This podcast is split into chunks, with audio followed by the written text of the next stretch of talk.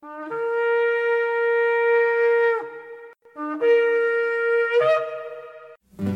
I've had enough of this world and its pleasures. I will arise and go forth to the house of my Yah.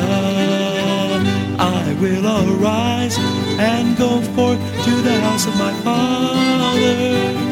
I will arise and go forth to the house of my Yah. House of my Yah.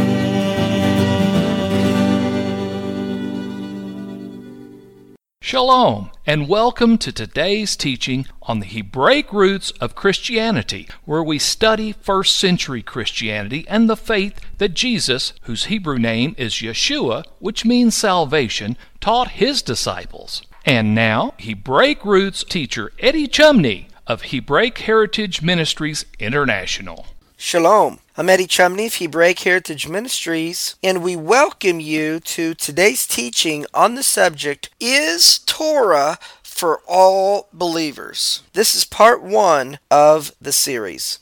Shalom, everybody. I would like to uh, share with you a very important and informative article put out by Lion and Lamb Ministries in Monte, Judah in the March 2008 issue of Yavoh magazine. The article is answering the question, is the Torah for all people? This is a very important question because Orthodox Judaism doesn't teach that the 613 commandment is for all believers in the God of Israel who's in covenant relationship with Him. They say it's just for Jews. Non-Jews are only supposed to keep the seven laws of Noah. And Messianic Judaism, they also teach that the Torah is not for non-Jews. Traditional Christianity teaches that the Torah is old. That was part of Old Covenant. That was plan A. They didn't work out. We're on plan B now, which means we don't need to follow the Torah. But what does the Bible really say? What did the Messiah really teach?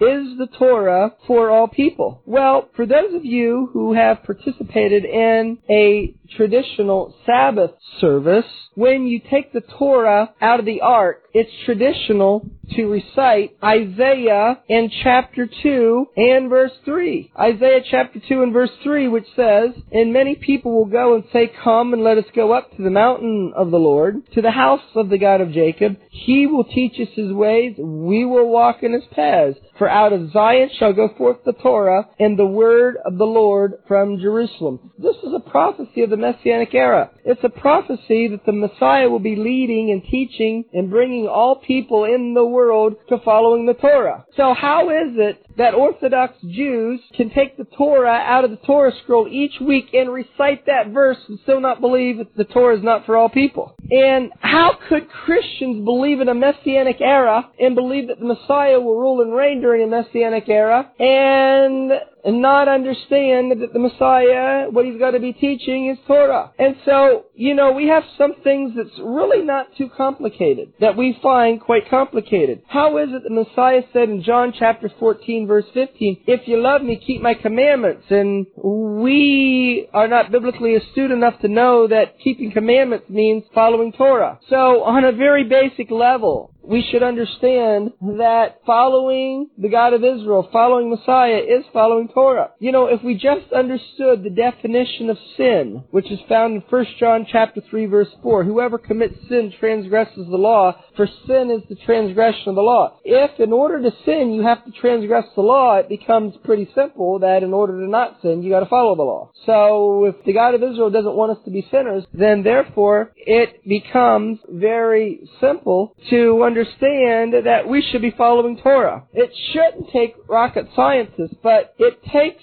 religious leaders and religious institutions to make something that's so simple in the Bible, what sin is, what keeping commandments are, to explain to people that it actually means you're not supposed to follow Torah. Now, many in this walk who've come out of the traditional church, something gets on fire in your hearts for the Hebraic roots, and it's different for different people. Some people, it starts by a love for the land, a love for Jerusalem, a love for the Jewish people, a love for the Hebrew language, uh, a love for the festivals, a love for the Sabbath, uh, wondering why we don't keep Torah. You know, for different people, the God of Israel uses different things to stir that spark or that flame within them to begin them on their journey. And so their heads then want to pursue what's in their heart because their heads don't completely understand. So they go out, start to learn. And so they get on the internet, they read books, and they, they, they get on Paltalk, and they realize we need to be following Torah. But then they want to find a local congregation, local fellowship. And for some, there's not fellowships in every area where you are. And some, at this point in their walk, they don't know the difference between Messianic Judaism and following Hebrew roots. They don't know that if you go to a Messianic congregation and uh, they have a litmus test when you walk through the door. Oh, you believe in two house? Bye. Oh, you're a Gentile and you want to follow Torah? Well, we'll quietly tell you that if you want to stay, you can stay and hang around as long as you stay around long enough to put money in the plate. But we really don't want you to be following Torah. You know, love us and help us put money in the plate, but kind of like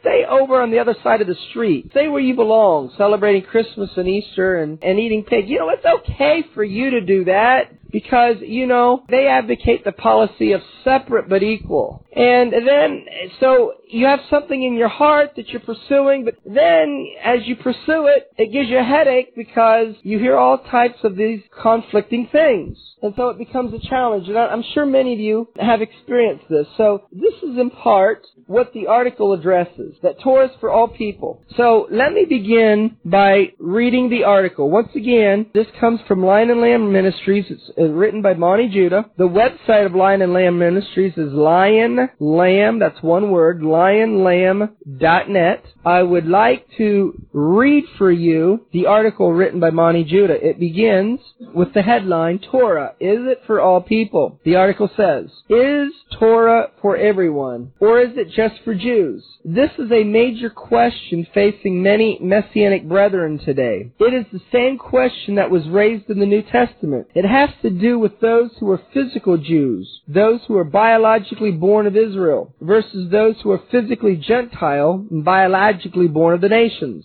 Both groups are present in Messianic Hebrew roots congregation, and a vast majority are non-Jewish. I say non-Jewish because according to the Bible, there are two groups that constitute physical Israel. That would be the house of Judah, or the Jews, and the house of Israel, or the Ephraimites, or the Israelites, or those for the ten tribes. However, the question we are addressing is not about the two houses. Rather, I am referring to the question in Acts 15 concerning the law of Moses and the Gentiles. Clearly, the Torah was given to all Israel. That means all of the 12 tribes via Moses. There's no question about that. But Gentiles who come to trust in the God of Abraham, Isaac, and Jacob, who believe and trust in the Messiah's redemption, which commandments are they to follow? Is the Torah for everyone of faith, or is it just for physical Israel. You would think that the real conflict in any messianic congregation would be the debate over replacement theology. The church has advocated for centuries that Messiah did away with Jerusalem and the temple service, the custom of Moses, and the law of Moses. They found out that, quote unquote, Jesus was the final sacrifice, and quote unquote, we are not under the law. They would argue that there was no more obedience to the law. That would be, they say, legalism and everything is now covered by quote unquote grace. The church has historically taken the position that they, primarily Gentile believers, are not to be keeping the Torah. That is for Jews. And Jesus did away with it. It is because of the church arguments that many brethren became messianic, or Hebrew roots. They walked away because the church's position is directly refuted by the Messiah himself in the New Testament. Yeshua's statement about not even thinking that he came to do away with the law or the Torah rings supreme over any pastor or historical church father. Furthermore, Messianic brethren can easily see that the very basis of the New Testament teaching is laced with quotations and truth that originate from the Torah and the prophets. Logically, you can't say that the law is annulled while at the same time quoting it as the reference and basis for New Testament truth. Many Messianic brethren have succeeded in getting into a Torah study and discovered that there is no conflict with the law of Moses in the New Covenant. Instead, they have found the true foundational prophecies proving the act of promised Messiah. Their new covenant faith has grown and matured beyond the party line of their previous denominational church. Some of this maturing has also including the observance of Sabbath and festivals, keeping kosher, and abandoning quote unquote replacement theology. They have discovered that the issue of commandments and Gentiles is addressed by the quote unquote letter to the Gentiles issued by the apostle James, Peter, and Paul in Acts 15. It is explicit in stating how the Gentiles are to be a part of the new covenant fellowship in their relationship with the Torah. This passage is at the core of the misunderstanding for many modern messianic leaders. In shedding the replacement theology of the historical church, they have failed to renew the writing of the law on their hearts as the new covenant promise. They have not established their faith in the Messiah beginning with God's promise of a son from the Torah. As a consequence, they do not understand the law of God nor the relationship that God established with all who join join the ranks of Israel. Therefore, it is only natural that misunderstanding should occur and that the early leaders in particular would take such a negative position toward, for example, the two house teaching and the restoration of the whole house of Israel. They are completely behind the power curve in understanding the Torah and the inclusion of Gentile believers, which the Torah calls aliens and sojourners. Stepping back for a moment, this is the real reason why the two house teaching is in dispute. Teaching Torah to every Messianic or Hebrew roots believer encourages everyone to find their roots in Israel, the heritage of Jacob, and to be a part of the remnant by faith. It means that there is no more distinction between a Jew and a Gentile in the New Covenant faith. Where have you heard that subject before? Some Messianic Jewish leaders still hold to the church's teaching that the Torah is not for Gentiles. Adding a racist element to that air, some Messianic Jewish leaders have argued that the Jews have a quote unquote unique calling and that they are being deluded in the Messianic movement by all of those non-Jews hanging around. Further stated, their goals are to be a part of the greater Jewish community by advocating quote unquote Messianic Judaism. They want unbelieving Jews to feel quote unquote at home with them without around. They have in garnering the support from other evangelical church leaders for this agenda and approach. A de facto agreement has taken shape. The Messianic Jewish leaders want all of the Jewish believers and they will let the evangelical church leaders have all the Gentile believers. Quote unquote. Oh, the Gentile believers can come in for a visit, give their money and time to help build our congregation and ministries, but in the long run they belong over there with the Christians. Unquote. As long as the Messianic Jews don't take issue with what the church is doing, everything works out pretty well. However, the arrangement is perverse and contrary to the scriptures. The fly in the ointment here is of course the other Messianic brethren, former church members who share common experiences of being ostracized and spurned by the church leaders because they would dare to learn God's commandments. In particular, these other Messianic brethren have learned to keep Sabbath and festivals. He's speaking about us, non-Jews. They have learned about kosher and not eating pork and shellfish. They have begun to see a different eschatology. Instead of a rapture of the glorious church, they are anticipating the Messiah who gathers his flock to the land and returns to Jerusalem. It is understandable that they want to share these exciting things that they have learned from the New Testament with their church brethren. But doing so brings into serious question the observance of Sunday as a replacement for Sabbath. Messianic brethren quickly learn how the church fathers adopted the sun god worship day to consolidate the early Christian converts. And then there was Easter, a complete distortion of the messianic story of salvation and deliverance as the Lamb of God. The resurrection and the Messiah on the first day after the Sabbath in no way annuls the Sabbath. The Lord's Day, the Messiah is the Lord of the Sabbath, is completely distorted because of the Messiah's resurrection on the Feast of First Fruits. If you don't know what the Feast of First Fruits is from the Torah teaching, it will be very confusing at this point. That is why we have the problem to begin with. As a consequence, the churchmen are offended and concerned that they are doing something that God never said to do, that they have been duped by the traditions of men. Add to that the questions of Christmas and its idolatrous practices mixed with paganism, and it's just too much. At this point, Messianics Hebrew roots people are shown the door escorted by a very unhappy Easter bunny and not so jolly Santa Claus. Many Messianic brethren have gone out the door of their former church this way. However, once they visit some well-established Messianic assemblies, they are shocked to find Messianic Jewish leaders who think they are wrong for questioning church observances. Specifically, some Messianic Jewish leaders question them as to why they are learning the Torah and keeping Sabbath themselves. Instead of welcoming these Messianic brethren who have been scorned by their churches for keeping the commandments of God, these leaders impugn them for keeping them. If you are reading this and saying that that just doesn't happen in your Messianic assembly, and I hope it does not, let me assure you that leadership within the Messianic Jewish Alliance of America, the Union of Messianic Jewish Congregations, and Tikkun Ministries run by Dan Juster, do practice this and have believed this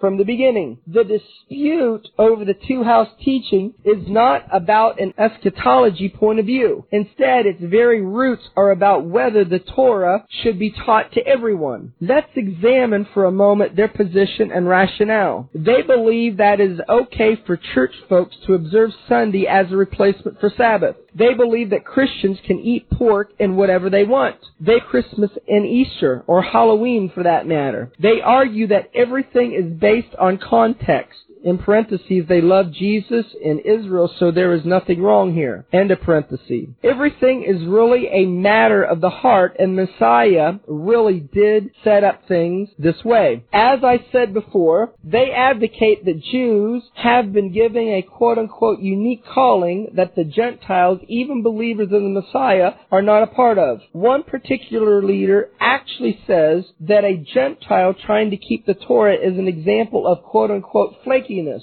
and is not what they started or authorized when they started the Messianic movement years ago. Again, this relates back to Acts chapter 15, the letter to the Gentiles and how they read it. So let's take a look at this famous letter written by the apostle James with the agreement of Peter and Paul. Acts chapter 15 verses 19 through 21 says, Therefore it is my judgment that we do not trouble those who are turning to God from among the Gentiles, but that we write to them that they abstain from things contaminated by idols, and from fornication, and from what is strangled, and from blood. For Moses from ancient generations has in every city those who preach him, since he is read in the synagogues every Sabbath. According to these Messianic Jewish leaders and evangelical church leaders, this letter clearly takes issue with Gentile believers keeping the law of Moses and the Torah. It only lists four restrictions, right? Let's review this list. Number one, idolatry. Number two, fornication. Number three, strangulation. Number four, blood. At this point, there is no additional instruction or meaning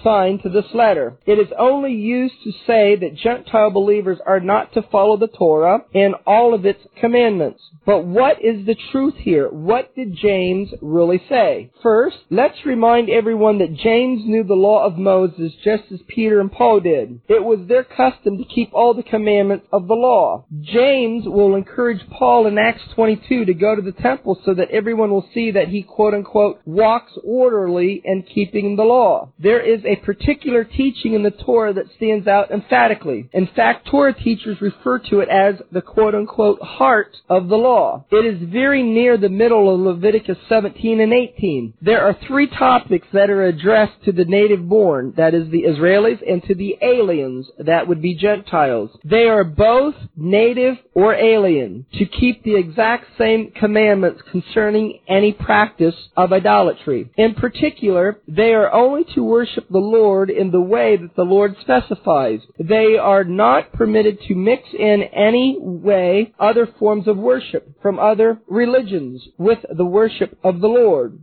Secondly, both the native and the alien are not to eat detestable things, even clean animals that have been strangled, whereas their blood has not been vacated from the animal. Finally, Leviticus 18 specifically addressed various forms of sexual perversions that include incest, homosexuality, and bestiality. Again, the commandments is given to the native born as well as the alien. Torah teachers, in parenthesis, especially those from Judaism, will tell you that these are essentials. No person committing these transgressions may participate in any way with the worship of the Lord. The question in Acts 15 addresses what should be instructed to the Gentile believers. The answer is what are essential to be a part of any Jewish assembly. The final statement by James removes any doubt about this interpretation by encouraging every Gentile believer to seek out the instruction of Moses offered in every city on every Sabbath. Acts chapter 15 verse 21. In other words, the Gentiles in the faith are to begin with the essentials of the law and then be instructed in the Torah of Moses on a weekly basis. Oh my, how churchmen have gotten this all turned around. As I have visited many brethren and congregations in my ministry, I have asked how many have ever heard the letter to the Gentiles taught and shown the direct parallel to Leviticus 17 and 18. The answer has been, quote unquote, none. How is that possible? It is clearly in the Bible. The answer is simple. The church has already taken a position against the teaching of the Torah. Why would they point out the opposite teaching to their position? But now let's examine why the early Messianic Jewish leaders have followed suit with the churchmen. I think there are two reasons. Number one, they don't know what the Torah really teaches about the Gentiles or aliens. Number two, they want the favor of Christian leaders to support their agenda for exclusive Messianic Judaism. Now let's examine what the Torah really says about Gentiles in the faith. Do you remember that earlier we said physical descendancy is not the path to being in the heritage of Abraham? It is not the ticket into God's house. Many are physically born Israel, but only the quote unquote children of promise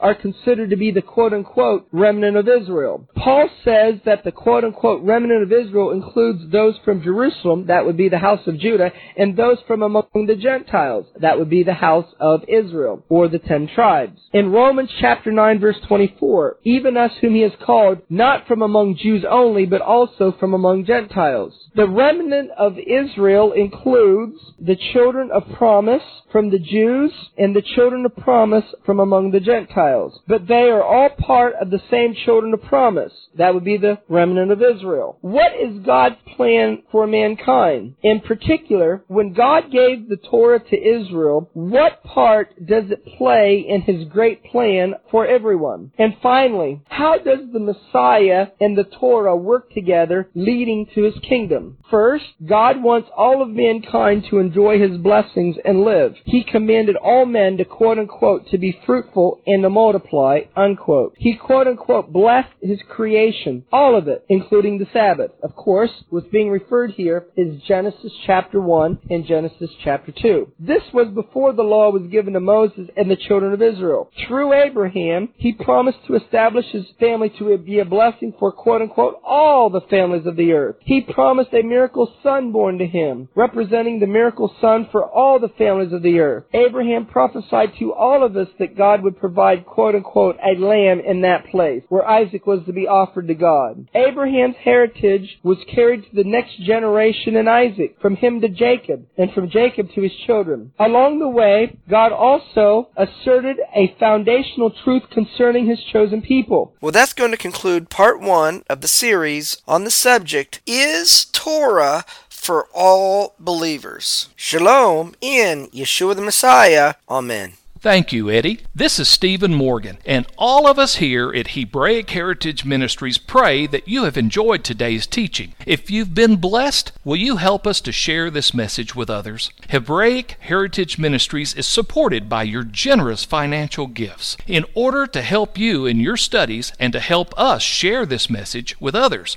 we are offering today the DVD Yeshua the Lawgiver for free for a love gift of any amount to the ministry. Hebraic Heritage Ministries also offers a monthly discipleship program. If you are interested in starting a fellowship group in your area, let us know. We would like to help you. Please contact us for more details. Our website is hebroots.org. That's H E B R O O T S dot O R G. We would like to hear from you. Please send us an email. Finally, in order to take advantage of today's free offer, please mention this product offer and please mail your love gift to Hebraic Heritage Ministries, P.O. Box 81, Strasburg, that's S T R A S B U R G, Ohio 44680. Until next time, may Yeshua richly bless you.